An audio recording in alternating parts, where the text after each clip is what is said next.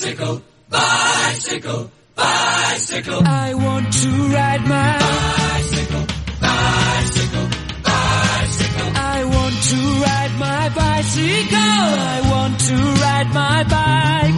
I want to ride my bicycle. I want to ride it where I like. Viajando despacio con Chus Blazquez. You say black, I say white. You say bar, I say bite. You say shark, I say him. And George was never my scene, and I don't like Star Wars. You say Rose, I say Royce. You say God, give me a choice. You say Lord, I say Christ. I don't believe in Peter Pan, Frankenstein or Superman. All I wanna do is bicycle, bicycle, bicycle. Buenos días, amigas y amigos de Viajando Despacio.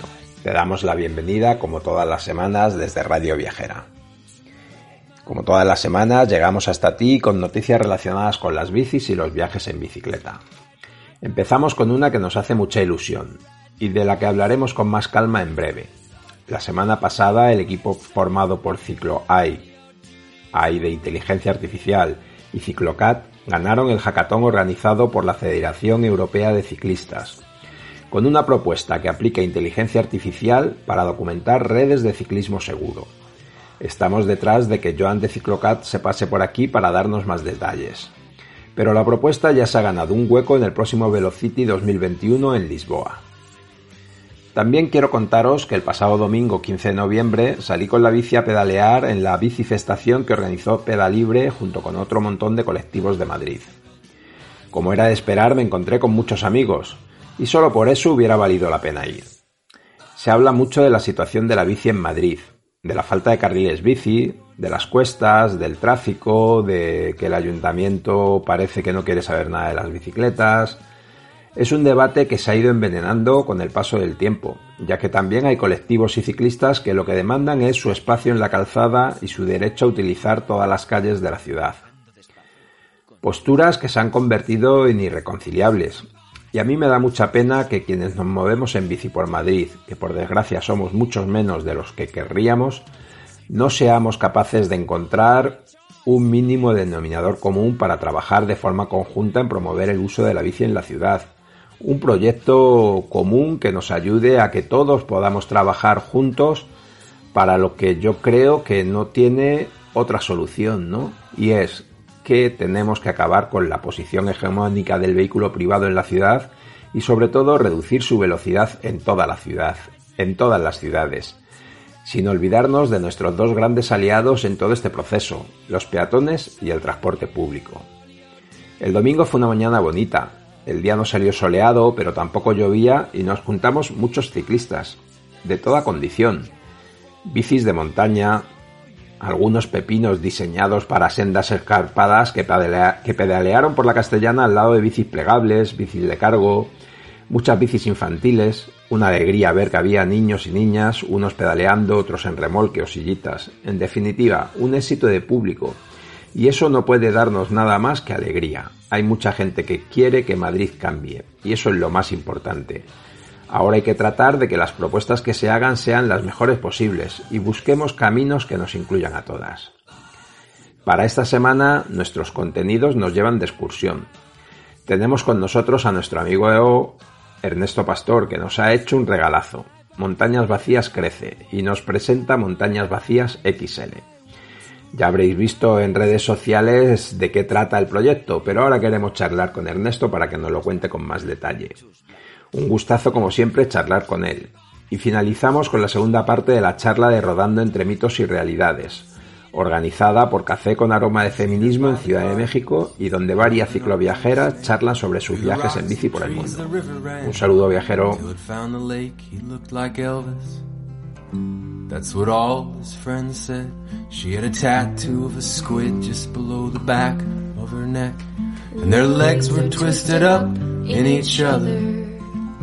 While the rain came down like watermelon seeds and the tall grass bent over and you couldn't see across the lake, across the lake.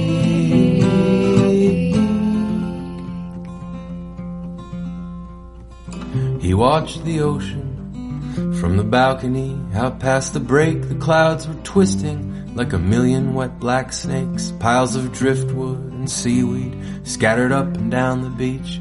And when he went back inside, she was already asleep, and their lives were twisted up in each other, while the waves came in, one after the other. The curtains blew back and forth through the window. He lay awake till the rain came down, till the rain came down. Montañas Vacías XL, ¿ya estaba en tu cabeza antes de Montañas Vacías o se fue extendiendo después? Estaba al mismo tiempo, o sea, surgió todo en el mismo punto. Fue como una necesidad que yo tenía, ya conoces tú cómo surgió todo esto, y simplemente quise centrarme un poco en esta zona de la ruta original al principio por sostenibilidad conmigo mismo, porque al final sabía que iba a ser algo que iba a llevar su faena, su tiempo, y había que ir paso a paso. Entonces creo que la evolución ha sido correcta porque, bueno, nos permitió o me permitió que la ruta estuviera empezando a difundirse, a ser conocida, y bueno, cuando ya ha tenido un tamaño, ya no sé si de mayoría de edad o no, pues bueno, lanzarnos a crecer hacia ese punto. Pero desde el principio yo creo que no me hubiera atrevido a hacer el recorrido completo, ¿no? Porque al final hubiera tenido muchas cruces de loco, seguro, porque ahora, bueno, que la gente ya conoce el proyecto de Montañas Vacías, pues parece que bueno, sigue una filosofía, sigue una evolución, vale, puede entenderse, pero si de primeras hubiera lanzado algo así, primero se me hubiera ido las manos a mí, a nivel mental, a nivel de planificación, y la gente, bueno, no hubiera llegado seguramente con el mismo mimo que ha llegado ahora. Porque cuéntanos, Ernesto, así en resumidas cuentas, ¿de qué cifras hablamos? ¿De qué distancias, de qué desniveles estamos hablando en esta ampliación? Bueno, pues siempre lo veo como si fuera un 8. Las dos rutas se van a quedar como un 8. El círculo pequeñico del 8 es la ruta original con esos casi 700 kilómetros, y el bucle nuevo tiene otros 1000 más, con lo cual la distancia máxima que se podrían hacer pues serían esos 1000 más los 700, 1700. Luego con múltiples combinaciones, porque por ejemplo yo cuando he rehecho el reconocimiento de este recorrido ahora en septiembre, hice esos 1000 kilómetros saliendo desde Teruel, pero sin hacer el recorrido entero de Montañas Vacías, con lo cual fueron 1300 kilómetros lo que hice saliendo desde casa, desde aquí de Teruel. Las combinaciones, pues como hasta ahora, puedes hacer bucles de 300, de 100, de 200 o lo que te lances a diseñar, porque al final está pensado para eso, para que la gente se pueda lanzar e investigar por su cuenta. E incluye algunos hitos que son símbolos para muchos de nosotros, ¿no? Cañón de Riolobos, Moncayo, Laguna de Gallocanta, o sea que la verdad es que tiene lugares, toda esa sierra de Aillón, ¿no? Muy cerca de tu pueblo, ¿no? O sea que ha ido metiendo ahí muchísimos sitios, algunos de muchísimo interés y muchos de ellos poco conocidos también, como otras zonas de Montañas Vacías. Eso es, tú has estado en el proceso de creación, o tú lo has vivido desde que esto empezó a dar vueltas en mi cabeza, y sabes que hemos hablado de muchos de esos sitios que ahora están metidos en la ruta, ¿no? Porque así fue como empezó todo. Yo me marqué en un mapa impreso en blanco y dije, bueno, yo sé que el Moncayo tiene que estar, en Gallocanta tiene que estar, la Tejera Negra tiene que estar. Sitios menos conocidos también tienen que estar, pues como las ruinas de Tiermes o Caracena, otros sitios que han ido surgiendo con recomendaciones de gente. Algunos sitios de estos que me recomendaba alguna gente o yo mismo conocía quedaban un poco a desmano para poder formar una línea. Pero sí, es como una excusa que primero me ha servido a mí para conocer sitios que no tenía todavía visitados. Y segundo, gente que igual, que los puede tener al lado de casa y no tienen por qué conocerlos. Y luego, sobre todo, lo que digo, que lo que más trabajo me ha costado ha sido tener que dejar fuera un montón de sitios que, que es que no da para más. Entonces, bueno, eso ya dependerá, pues, para ir haciendo en el futuro, pues, otros bucles o rutas de fin de semana o más quedadas o lo que sea.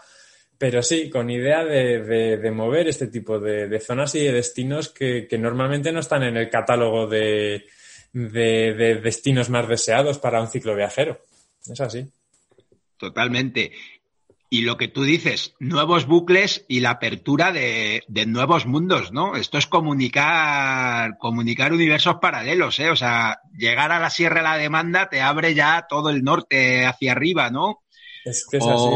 O llegar a esa tierra de pinares de Soria, ¿no? Que a través del Duero ya te puede llevar a cualquier otro lugar. O sea, que se abren de repente... Es una llave para muchos más caminos todavía, ¿no? Sí, ahora es como si fuera... O siento como que estoy al comienzo de algo o en el borde de un precipicio. No sé si al comienzo de algo o al borde de un precipicio, pero sí que es como un hito o un punto en la evolución de todo esto. Sí que no quiero perder el sabor de la ruta original, que quiero que siga siendo la que se lleve todo el mimo y todo el tiempo y la dedicación y tal, pero sí que estoy viendo que tiene una utilidad que yo siempre he buscado para mí mismo. O sea, yo realmente estoy haciendo algo que me sea útil a mí para que pueda ser útil a más gente. Y yo siempre he echado de menos eso, el poder tener alternativas para formarme, pues eso, fines de semana o puentes o tal. No veía que tuviera esa información, con lo cual yo ante todo busco que tenga utilidad para mí cuando busco mi tiempo libre, mi ocio, mis vacaciones, mis puentes, mis fines de semana. Y ahora que comentas esto, me acuerdo de una anécdota de unos chavales que vinieron aquí a hacer la ruta y tomé un café con ellos. Eran chavales de Madrid y cuando nos estábamos despidiendo me dicen: Ernesto, tú di lo que quieras, pero nosotros vemos aquí que esto va a ser, dentro de unos años, va a ser una gran red de rutas y vas hacia eso, vas a cubrir. Y yo les decía, no me veo yo en eso, porque prefiero centrarme en esto, no quiero irme por las ramas. Y mira, es algo que casi sin querer está pasando, pero sobre todo eso, buscando la utilidad, bueno, de la gente, basada en la utilidad que busco yo para mí, porque al final es el origen de todo, hacerlo para mí y para disfrutarlo yo. Es así. Oye, y te quería preguntar, por otra parte, que sé que está siendo muy importante también en este proceso, que es el encontrar gente que te recomiende tramos en distintos territorios. ¿Cómo ha sido eso? ¿Cómo ha sido esa parte? Eso es una pasada, una maravilla, ¿no? Porque es que en la ruta que ha quedado hay tramos propuestos por gente que yo ni siquiera conocía. Ahora sí, nos hemos conocido y nos hemos hecho amigos y tal, pero de vez en cuando recibo, pues eso, mensajes o correos de gente que me dice: oye, he visto que pasa por aquí o estás preparando algo por el norte, que sepas que soy de esta zona, tengo una página web con más recorridos, o te puedo aconsejar o te puedo recomendar. Ha sido mágico porque al final yo, por mucho que haya podido investigar algunas zonas, el propio conocedor de ese territorio son los que más me pueden recomendar. Entonces yo a algunos sitios he tenido que ir como a tientas, investigando a base de fines de semana o de puentes, pues para ver cuáles eran las mejores alternativas, y ha habido zonas que han salido solas, simplemente con escuchar esas recomendaciones de la gente. Entonces, claro, mágico. Eso ha sido mágico, ¿no? Es de las cosas que más me llevo con más cariño de este proceso comparado con el de la ruta original. Y la verdad es que yo creo que pensando en términos de esa gran red, la simiente está ya puesta en el suelo, ¿no? O sea, hay mucha gente haciendo cosas en muchos territorios. Igual habría que ir pensando en organizar un encuentro, ¿no? De buscadores de caminos. Igual teníamos la red en mucho menos tiempo del que nos imaginamos.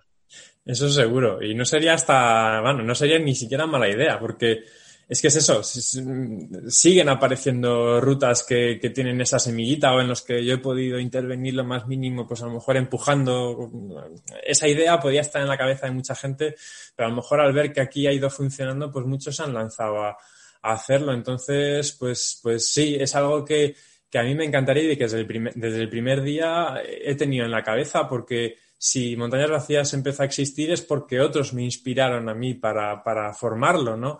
Y si otras cosas han ido surgiendo, y ha sido gracias también en parte a una amiguita a un granito de arena que he podido poner yo, pues es que es maravilloso, con lo cual sí, unir todo eso en no sé en qué, no sé si en un mapa, en una otra página diferente, en la misma, pero sí, estaría genial escuchar toda esa gente, juntarnos, por lo menos estar unidos y ofrecer algo chulo. Es así, porque sí que alguna vez hablando contigo ha salido ese tema de conversación de hay muchos productos, pero falta conexión entre todos ellos, ¿no? Como que hay tanta información que al final hay desinformación, porque no se consigue uniformizar ni se consigue unificar en un solo sitio. Ahí tendríamos que tener la opinión de mucha gente y tú tendrías que también tener la tuya, porque pues sería muy, muy interesante saberlo, ¿no? Pero sí. Es curioso. Sí, me encantaría. Yo, desde luego, por ejemplo, en todo este tema del XL, y lo tengo hablado con, por ejemplo, con Samuel de Caminos de Frontera y tal, de integrar sus rutas en el mapa mío, si hace falta las mías en el mapa suyo, o sea, intercambiar información como sea. Y si, bueno, todo lo que fuera en esa línea, genial, porque es que al final lo que conseguimos es que el producto sea más útil. O sea, aquí no estamos buscando, y lo sabes, no estamos buscando ningún tipo de beneficio, ni promoción, ni nada. Con lo cual buscamos solo la utilidad de lo que estamos haciendo. Es así. Yo te quería preguntar ahora un poco por esos 2 o 3 criterios que te hayan guiado a ti a este diseño. Y está saliendo un tema que a lo mejor es el más importante de todos. Hablamos de que hay muchas cosas que no están conectadas, y a lo mejor también lo que pasa es que muchas cosas, el criterio principal no ha sido el disfrute del que va en la bicicleta, ¿no? Del cicloturista, y a lo mejor eso es uno de los grandes problemas que tienen muchos de los recorridos, ¿no? Que tenían que pasar por tal sitio, por claro, lo que fuera, pero no era el sitio ideal para pasar con la bici, ¿no? Claro, es ese sabor. Cuando uno lo ve desde la bici, advierte ese... Ya no vamos a decir tufillo, voy a decir tufillo, pero no lo retiro, lo tacho. Ese olor administrativo de una ruta se percibe enseguida cuando tú estás pedaleando, porque se ve sobre el mapa y se ve sobre el sitio. Entonces, eso es algo que a mí nunca me ha gustado cuando estaba haciendo algún recorrido, decir, no, es que me están haciendo pasar por aquí porque tocaba y ya está.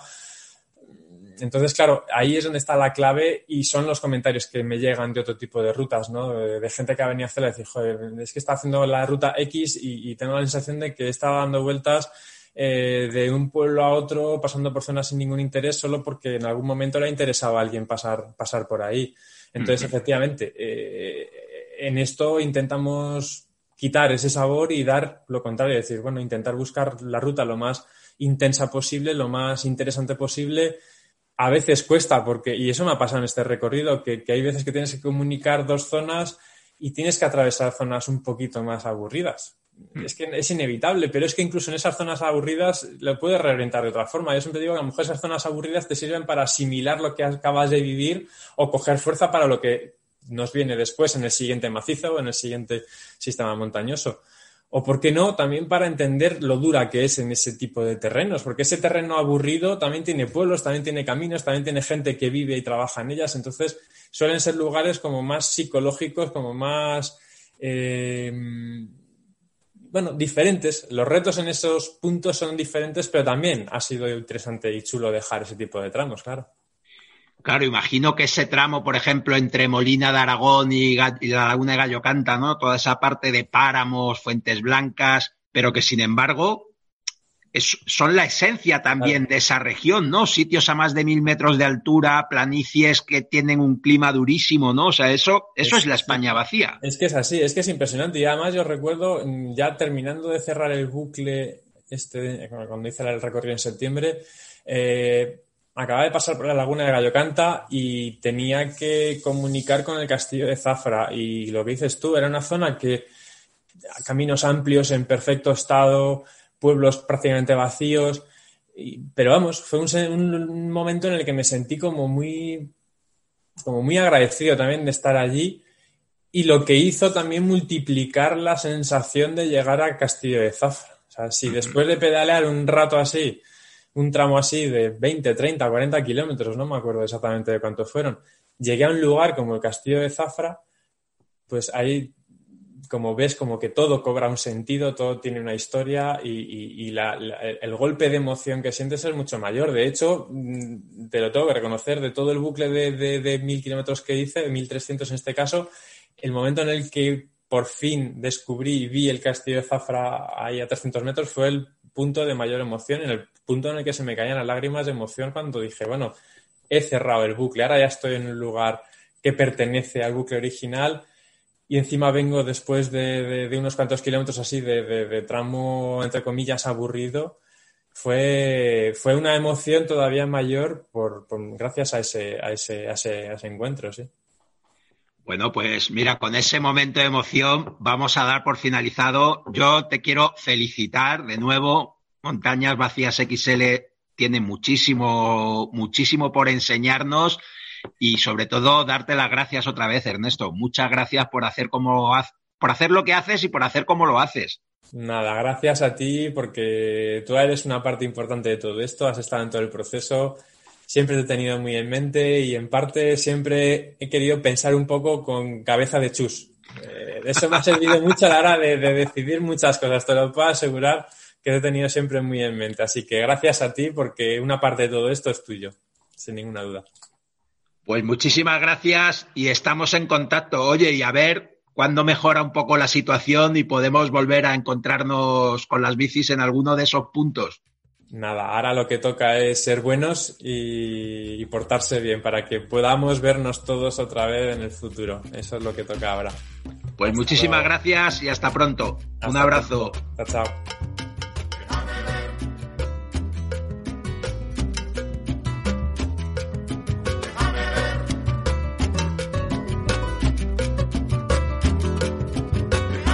Detrás de la puerta que hay al otro lado. Y hay al otro lado, cuando vine de mi tierra, ninguna gracia tenía. Cuando vine de mi tierra, ninguna gracia tenía. Me vine a ver si cambiaba tristeza por alegría. Me vine a ver si cambiaba tristeza por alegría. Detrás de la puerta. Que hay al otro lado, detrás de la puerta, que hay al otro lado. Si yo fuera pajarito, no me ocuparía en volar. Si yo fuera pajarito, no me ocuparía en volar. Me sentaré en el camino para mirarte pasar.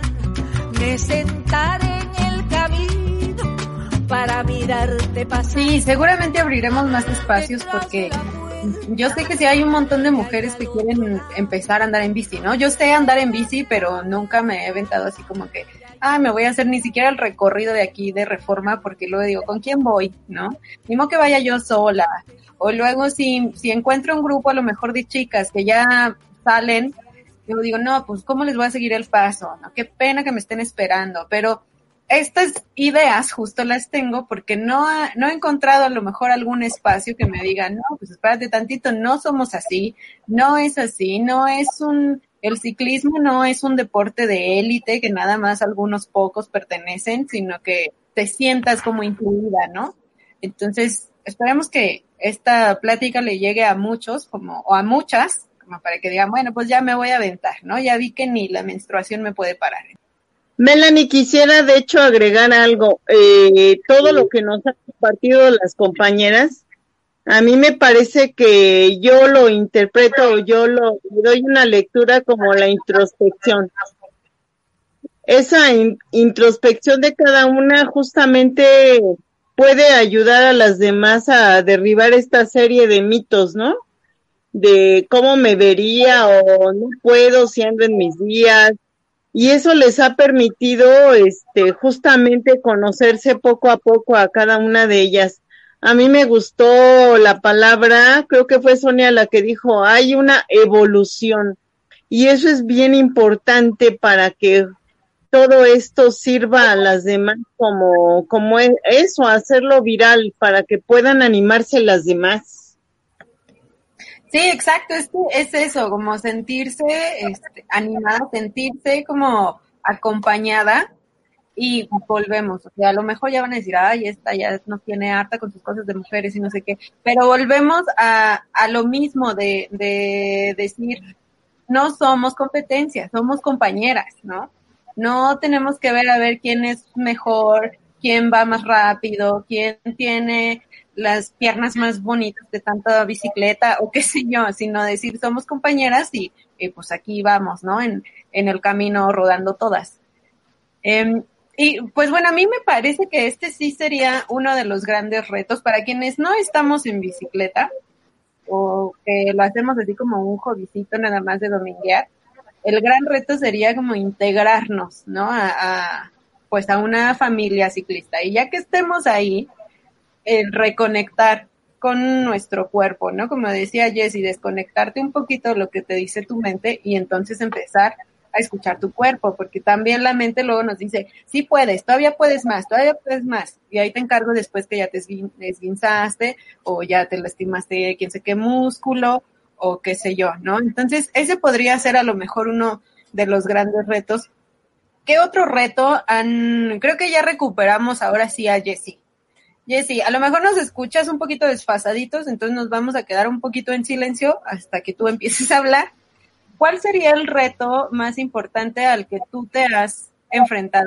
Cintia, tú tu reto más grande, que tú digas, bueno, de toda mi historia como ciclista, esto es lo más fuerte a lo que me he enfrentado. Bueno, tengo algunos retos físicos que tuve que afrontar, pero uno de los principales fue, considero que Sudamérica, Latinoamérica todavía es un continente machista, un poco conservador, en donde yo a los 25 años decidí viajar, yo todavía dependía de mis papás. Sabía que quería hacer este viaje por toda Sudamérica, pero para mí la parte más fuerte fue decirles a mis padres que iba a hacer este viaje en bicicleta sola.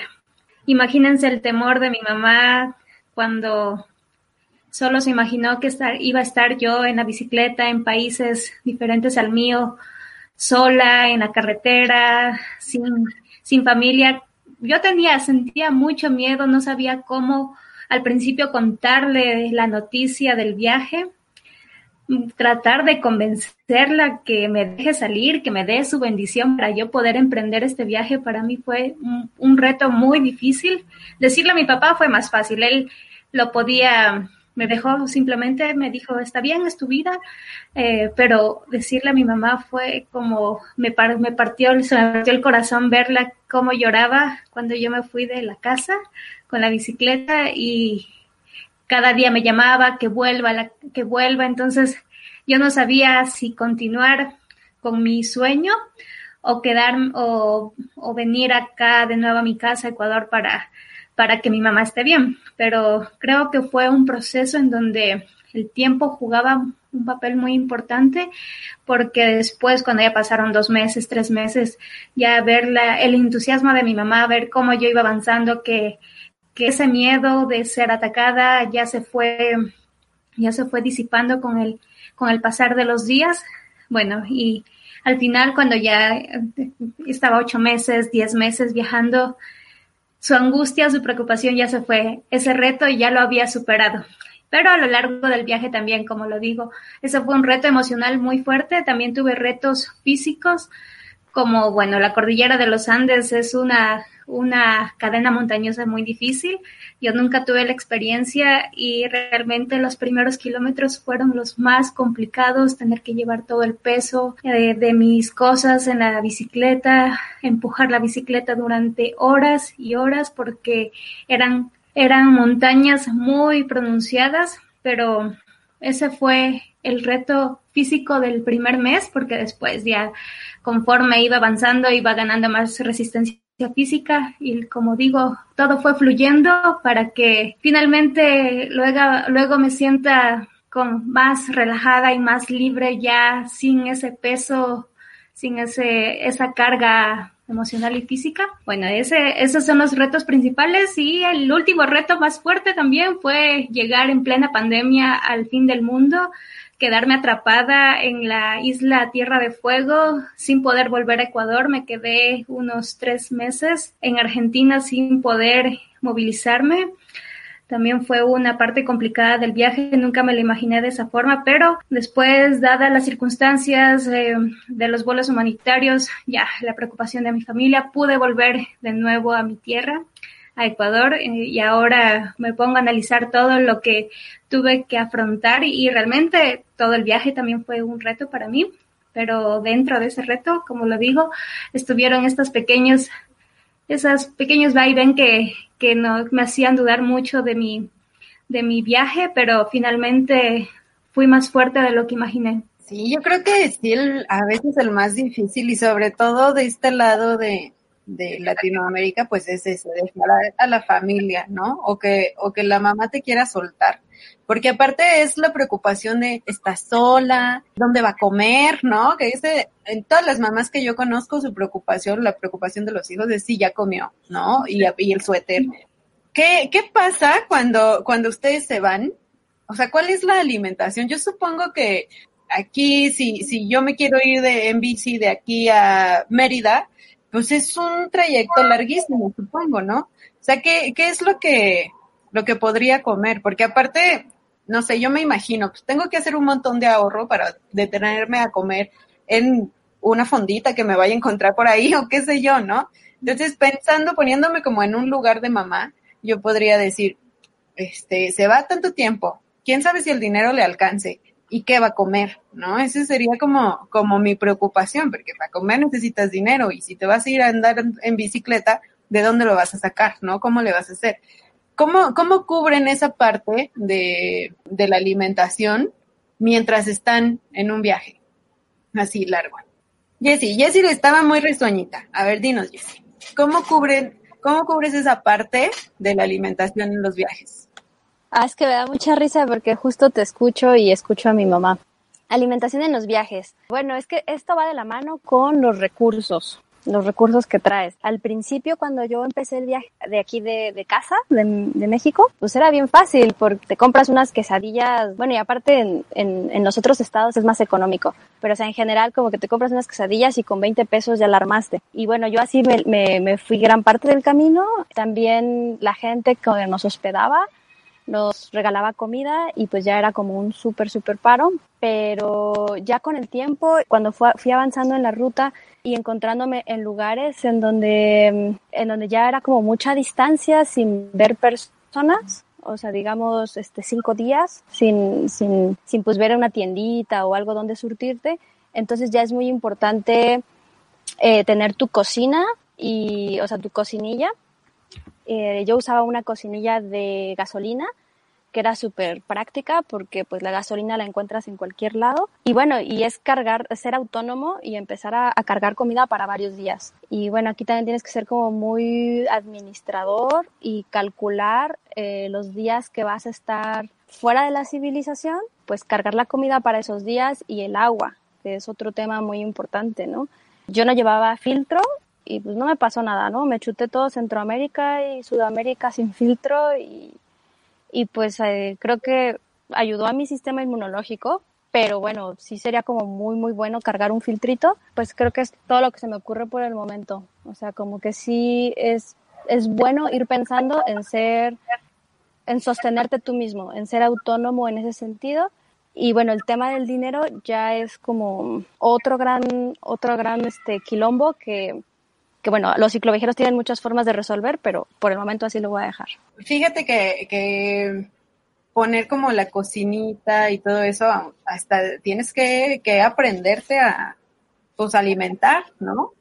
A cocinar y a cocinar pues lo que tengas a tu alcance, pensar como qué cosas puedes cargar que no sean tan pesadas. Sonia, Clara, ¿ustedes qué nos dicen al respecto? ¿Qué les ha sucedido a ustedes? Pues, bueno, quizás yo podría complementar con lo que decía Jessie, o sea, como esa autonomía que justamente la bicicleta nos da y el pasar o recorrer como muchos países con culturas distintas, comidas distintas, creo que la alimentación en mi caso fue bastante diversa y la fui como adaptando mucho a lo que había en el lugar, ¿no? Lo que sí es, por ejemplo, una cosa que descubrí que pues muchas personas que viajan en bici tienen consigo es avena para desayunar, porque es un cereal que te da mucha energía como al inicio del viaje, que la puedes, o sea, pues no es tan cara, es relativamente económica y la puedes hacer con agua también, ¿no? Entonces, lo que yo hacía, por ejemplo, tenía esta avena y la combinaba de pronto con fruta o con algún otro tipo de semillas que tuviera al alcance en los países, ¿no? Me acuerdo mucho, por ejemplo, en Armenia, que había muchas moras, así por todos lados había moras, árboles de moras, que incluso un señor nos invitó a su casa a recoger moras gratis, ¿no? O sea, nos dio una bolsa y dijo, pásenle, aquí tengo muchas. Eso creo que pues también nos ayuda a irnos adaptando un poco. Seas igual, muchas veces dicen, no, es que soy vegetariana o no como carne o cosas así.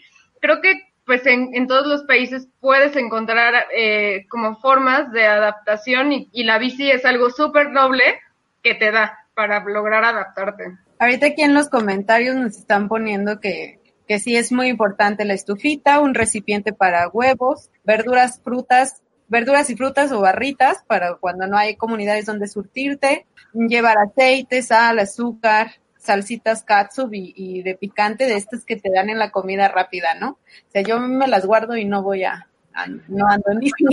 Si anduviera en bici, pues me las guardaría más, yo creo. Entonces, todos estos tips que a veces uno no los toma mucho en cuenta hasta que estás en el momento, ¿no? Yo creo que es muy bueno para los que no hemos hecho estos viajes, ya tomamos algo en cuenta, ¿no? Sobre todo si somos mujeres. Bueno, ya sabemos, pues lo recomendable es que estos días pues sean de descanso, ¿no? Que sí tengamos una estufita, que vayamos resguardando, como nos dice Pilar en los comentarios, las salsitas, e ir llegando a las distintas comunidades, ¿no? Y este es uno de los temas que más nos interesa conocer, ¿no? Cuando ustedes llegan a estas comunidades, en su ruta, pues van teniendo encuentros con distintas culturas, con distintas comunidades, distintas tradiciones. ¿Cómo es este acercamiento? O sea, ¿cómo es el acercamiento de llegar a una comunidad? Yo supongo que cuando llegas a una comunidad, pues te ven con tu bici llena de cositas o con todo tu atuendo de protección de bicicleta o qué sé yo. ¿Cómo es este acercamiento a estas comunidades? Y para complementar un poco el tema de la comida, en mi caso, la comida es de suma importancia en el viaje, ya sea un viaje en avión, en camión, en cualquier medio de transporte, es súper importante. Y, por supuesto, en la bicicleta era algo que yo no dejaba de pensar. Yo no dejaba de pensar en la comida, en mi salud y, por supuesto, en la hidratación, porque la alimentación va junto con la hidratación. Entonces, yo sí me asesoré. Tengo un primo a quien le mando un buen saludo y un abrazo, quien fue que me ayudó a darme un poco de guía en el tema de la comida, y es que él me decía que lo indispensable son los cereales, la avena, como comentaba Sony, y eso fue para mí muy importante. Entonces, sí, una ciclista debe de prepararse muy bien, gente que como yo, que le encanta la comida y que le encanta un desayuno de taza de café con un pan y demás, sí era para mí muy importante poderme asesorar. Tema también va un poco de la mano el siguiente tema que tocas, porque en México, yo he viajado solamente en el país, y descubrí o reafirmé simplemente que nuestro país de verdad que es tan bondadoso. Entonces, nosotros a cada casa que llegábamos de Warm Shower o de hospedaje, pues nos daban alimento y siempre fueron las señoras, siempre fueron las mamás de la casa quien al vernos llegar en nuestra bicicleta con todas las cosas sucios, sudados, siempre las señoras de las casas toman el papel de protección. Y entonces para mí fue algo padrísimo de poder experimentar y de poder vivir el entrar a una comunidad, que en este caso voy a mencionar un caso muy específico que fue en Oaxaca. Estábamos a mitad de nuestro viaje, nos estaba yendo muy bien y por la zona de La Ventosa, sabrán que geográficamente pues es un lugar donde el aire es extremadamente fuerte, incluso puede mover camiones y puede mover carga pesada.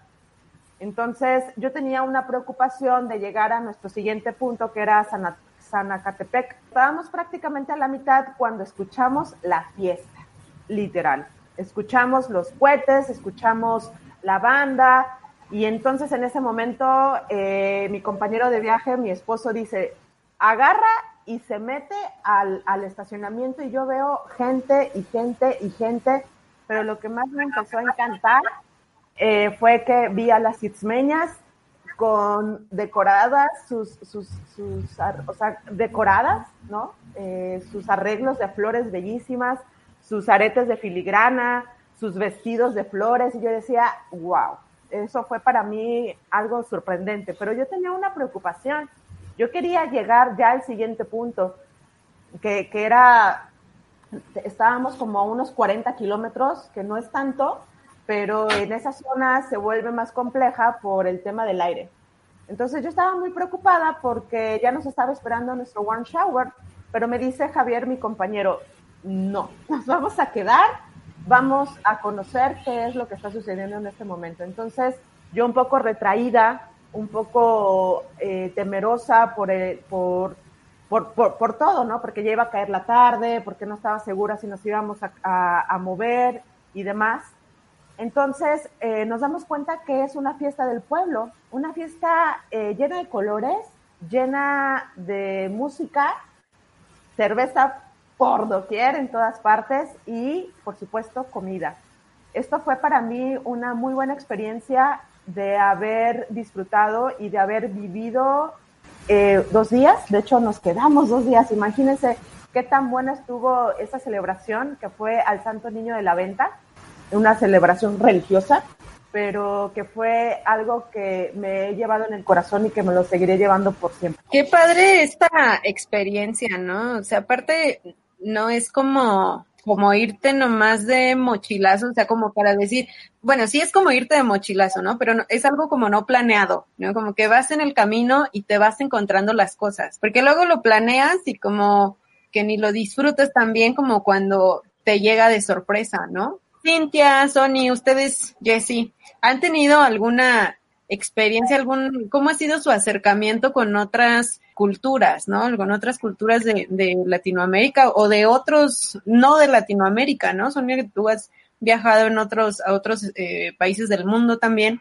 ¿Cómo ha sido este acercamiento a estas otras culturas que, pues, a veces desconocemos por completo? Bueno, pues, en mi caso, digamos, en países de Medio Oriente, quizás cuando estaba como en las zonas rurales, en Turquía, en Irán, primero un shock en los, o sea, como en lo amigables que son, como estas personas. Muchas veces todo lo que vemos desde acá es, no, cuidado, allá puro terrorismo, o sea, todo es muy peligroso y la verdad es que no. La gente, pues este tipo o los estereotipos que también vemos, pues sí, existen.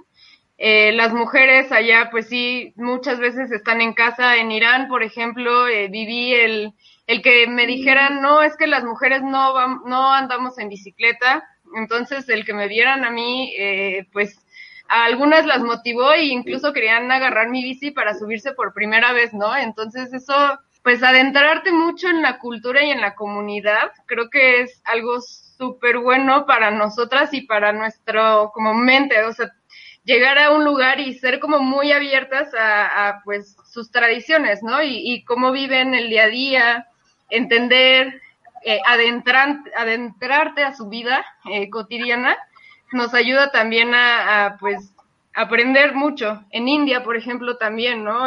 Las mujeres, pues, cómo están dentro de una zona de la casa, platicar con ellas, igualmente con los hombres, ¿no? Porque tú al venir de afuera o del extranjero, pues los hombres mismos te ven, digo, yo me sentí muy segura siempre, pero pues también a veces puedes sentir pues ciertos nervios, ¿no? De que pues eres diferente a ellos o no sé, o sea, te ven diferente. Entonces, pues sí, digo, entrar en estas zonas pues más allá de las ciudades creo que es súper interesante y muy, muy fructífero, ¿no? Para nosotras.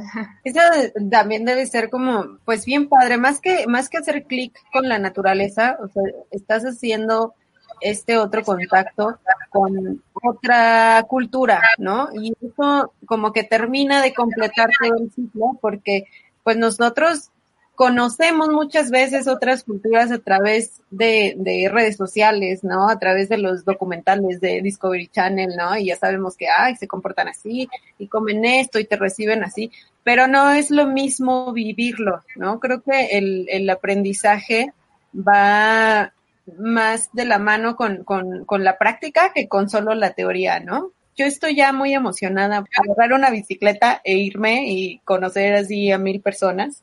Espero ya esta cuarentena también se termine, ¿no?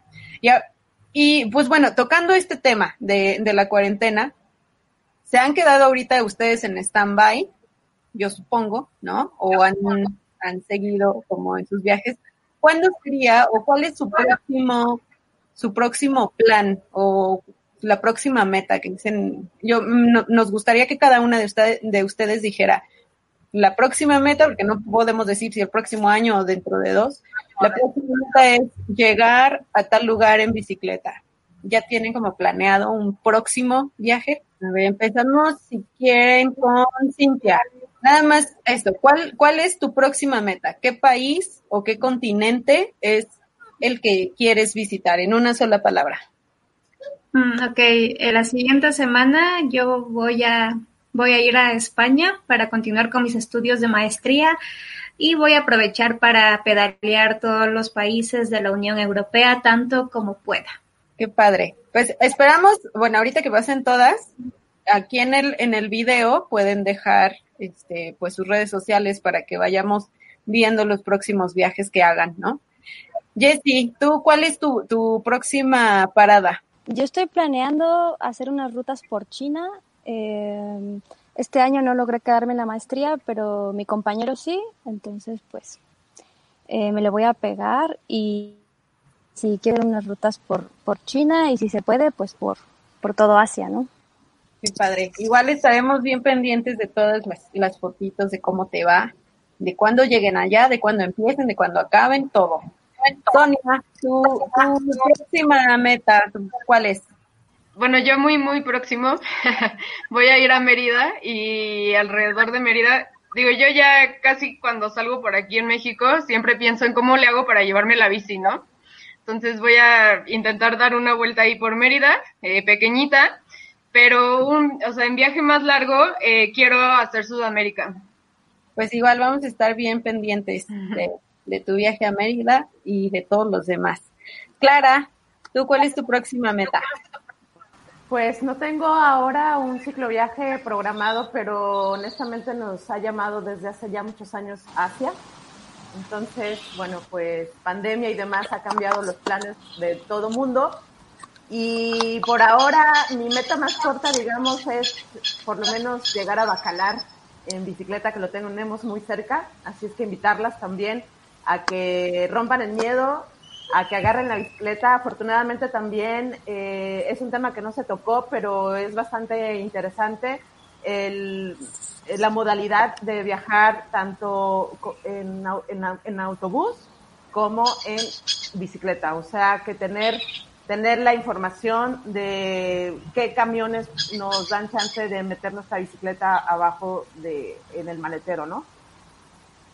Y eso es la intermodalidad también, que es un tema que me gusta mucho, porque nos limita, pensamos que viajar en bicicleta es, nada más es viajar en bicicleta y ya, ¿no? Sino existe también una serie de estrategias para el cicloturista que puede beneficiarse muchísimo en su viaje.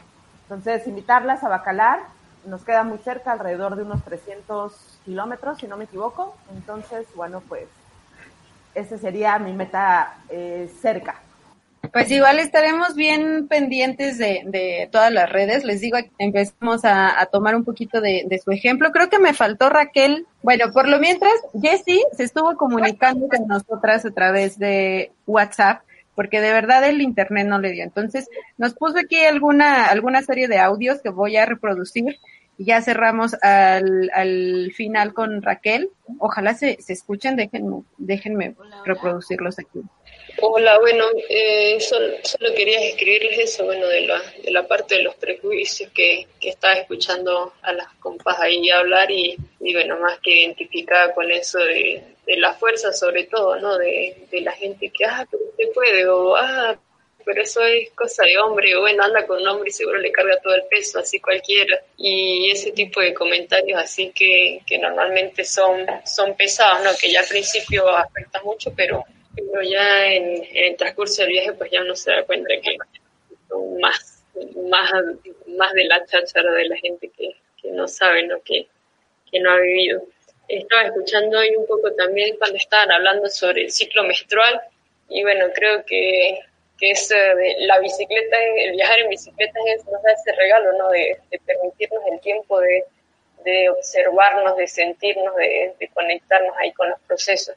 Creo que Clara decía, y bueno, creo que lo pude escuchar un poco, que ella trataba de tomarse unas vacaciones de rodada cuando estaba en su ciclo, y bueno, también un poco después de los primeros meses del viaje he tratado siempre de los días que sea mi ciclo, tratar de descansar, de sentirlo, de disfrutarlo, también lo disfruto mucho. También cargo en la bici la copa menstrual y unas toallitas de algodón que, bueno, si me toca rodar ahí tengo la copa y si no tengo las toallitas de algodón que, bueno, que son mucho más sutiles y más amigables con el cuerpo. También, bueno, quería hablar que estaba escuchando que hablaban un poco de la alimentación, del agua, que decía Jessie, bueno, que uno en el camino uno se va acostumbrando a eso, ¿no? A las diferentes comidas, a aguas no sé, de tipos que normalmente no estamos acostumbrados, pero bueno, el cuerpo ahí forma como una adaptabilidad. Bueno, y algo que así quería compartirles porque me doy cuenta que es un movimiento así de feminista. Quería hablar un poco sobre en diferentes pueblos que hemos llegado, que no hay acceso mucho así a información, a internet, a televisión, y hemos conocido señoras, sobre todo, nos pasó mucho en Perú, tejedoras, que han formado como un pequeño movimiento así en sus comunidades increíbles, ¿no? Así de valorar el trabajo, de dejar de ser sumisas.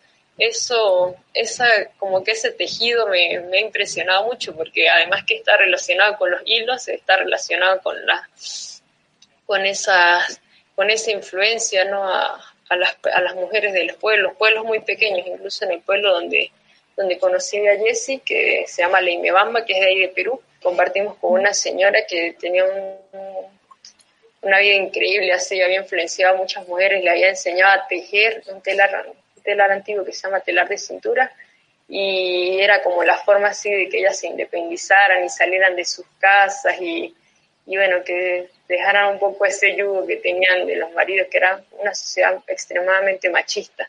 Entonces eso se me hace increíble. De los movimientos que hoy por hoy están también bien arriba, bueno, acá creciendo cada vez más, y que es increíble, pero hay ese antecedente, ¿no? De mujeres que en pequeños lugares están haciendo cosas grandes.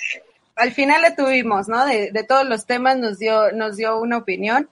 Y Raquel, pues ya para cerrar esta primer transmisión de Rodando entre mitos y realidades, les preguntábamos a las chicas, ¿cuál es tu siguiente meta? ¿Cuál es el próximo lugar que tienes ya en el radar para decir voy a visitar o voy a llegar a este lugar en bicicleta? Pero bueno, como les decía, y pues muchas gracias por estar en esta transmisión.